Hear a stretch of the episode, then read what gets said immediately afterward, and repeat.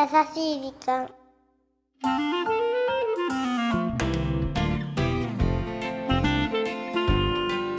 皆さんこんにちは。優しい時間パーソナリティのゆきです。こんにちはナビゲーターのナッキだよ。テンション高いね。なんで？春だもの。知ってるよ。4月だもの。そうなのよね。びっくりですよ。テンション上げていこうぜはーい。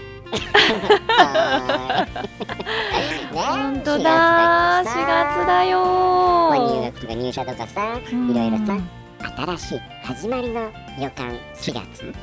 不思議だよね。だって例えばまあ6月のうん。30日からうん。7月の1日になっても、うん。なんかこうただ1日過ぎただけなのに、うんこの4月の1日になる時って、うん。なんか気持ちの上で引き締まるというかね。だね。日本人的感覚なのかな？やっぱり日本人はやっぱ4月ってね、うん。少し特別な感じはあるよね。なんで日本人ぶってるの？気をつけて気をつけて。僕だってもう日本人歴2年ですから。ね確かにね。はい。ほんとね。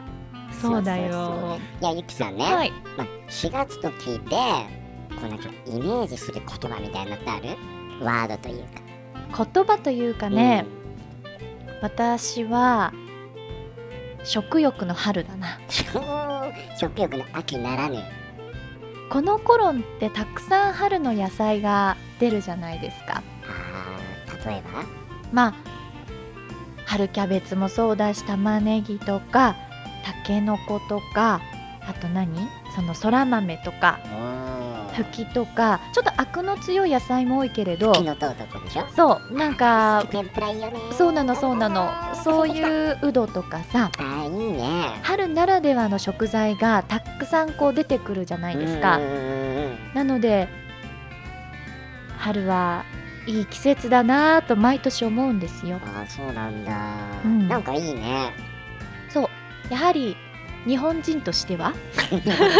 あの四季折々ね季節があるって素敵なことだし、うん。それが目で見てこう感じてまた食でも楽しめるっていうのはこれはね我が国の素晴らしいところだと思いますいよ。やー なんかラッキ親善大使みたいになってきた？親善大使みたいだしなんかすごい爽やかな話でとっても春っぽいスタートですね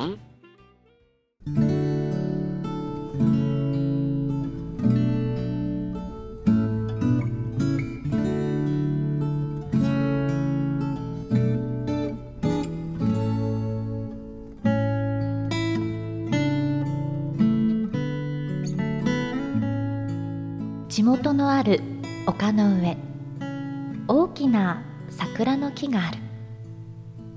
私はこの丘と桜の木が好きで小学生中学生高校生と学生時代何かあったらいつもこの場所に来ていました。大きな木の下で涙を流したり夢を誓ったり片思いの人を思ったり。高校を卒業して10年以上経ち私は引っ越しをしてもうこの町にはいない。でも春になるとこの場所に来たくなる。私の原点がここにあるから。今年も桜がきれいに咲く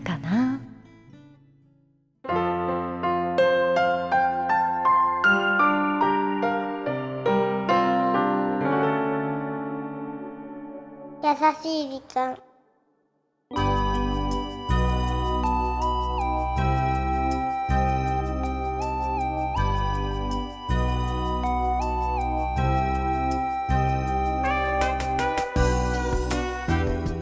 キュルルキュルルキュルル。さあ今週はポッドキャストネームさくらこさんからいただいたメッセージをご紹介させていただきました。素敵なメッセージでしたあねりがとう。何よそれ。なんかねこのメッセージをうん。読んでいてすごく感じたのはうん。この桜子さんはこのいただいたメッセージをそのお好きな大きな桜の木の下で書いてたんじゃないかなって思ったんだけど違うかな？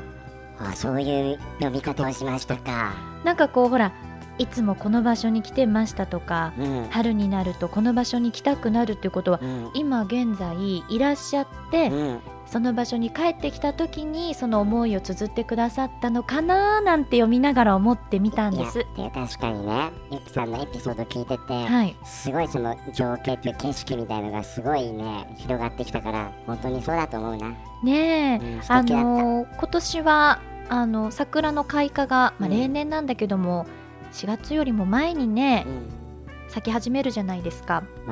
特に都内ね。そう、関そうね。で昔は入学式の時に桜って満開になるイメージだったけれども、うん。なんとなくまあ温暖化の影響なのか最近卒業式の時に、まあ桜のシーズンにちょっとなってきてる気はするのよね。そうね。ん。なのでこれを今配信させていただいている今現在、うん。この桜の木が一体どうなったのかね気にはなりますけれども。ね。うん。でもやはりオープニングとちょっとつながるけどうん。日本人は桜見ると何とも言えない気持ちになるよね。そううねん。本当にね。たったねうん。2週間ぐらいの美しい時期を。儚いね。そう切なく儚く。でもそこに美しさを覚えるのがいやいいですね。ねえやっぱり私たちのうん美徳というか美学なのかなと思いますけどね。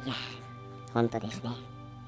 さあこの番組は日本全国のみならず地球全土からリスナーの皆さんがこれまでに経験した優しいエピソードをお待ちしております。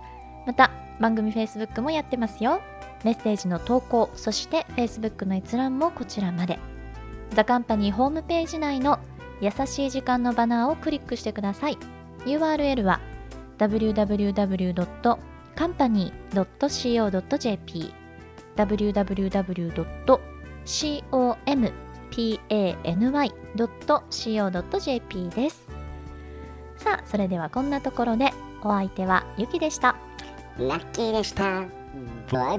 バイ。そういえば今日はね4月入って最初のうん。放送で、なんかすごく春らしい爽やかな本当だね。うん会に。よかったねなんか今日ね。素敵な気持ちにほんとほんとなったんです。これぞ優しい時間。よよ でこんなところで最後何のお話ししようかなと思ったんですけど、うん、うん、そうだね。あのーつい先日ですね、うん私ですね生まれて初めてうん。体の一部にうん。ひび的なものが入りました。そういう話。あの、こ心じゃないよ。なんかこうあのーブロークンハート的なのではないんだけどあのーびっくりしたんですけど、うん。ちょっとあのー急いでですねは階段を駆け下りようとしていましたあらは一段踏み外しまして。でそしたらこうあズルズルズルズルってこう転んだと思うじゃない。はい。違うんですよ。は一段綺麗に踏み外したらはい。どうなったかというと、そのまんま要はあの重力に従ってドンと落ちてこれぞ尻餅っていうのをついたわけですよ。びっくりしてえうん。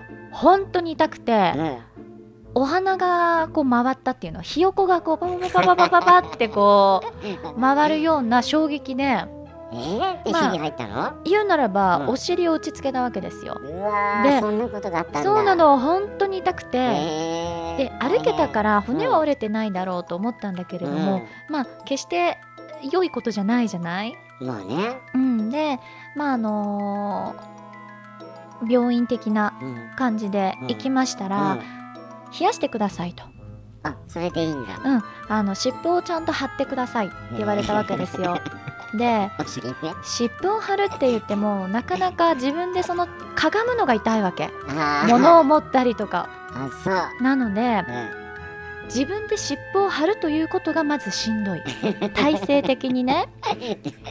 それでですよ、はいもうしょうがないじゃないですか、うんもういい年こいた。うんねね私。いい年こいたね頼む相手がいないから、その日、うんうんあの母親がねたまたまちょっといなくて、うん父ですよ。まさかの父に湿布をは伝部に貼ってもらうという大事件ですよ。あ それちょっと面白いね面白いっていうか笑っちゃって私。いい年こいてなんで父親にお尻見せてるんだろうって思ったわけ。うんうわそれはなかなそう。かのなかなかよ。なかなかのスプリングストーリーでしょ。スプリングストーリーですね。いやでこの辺とかでピッと押したら痛い痛い痛い痛いみたいな もうさ恥ずかしいわ。笑えちゃうわでお父さんもねひょっとしたらもうゆきさんが本当に子供の頃そうよね。もう嫁に行けないわよ。嫁に行けない。恥ずかしすぎる。ねうまいね今日。何が？春だけに春話。お尻は大事だよ。春だけに。春話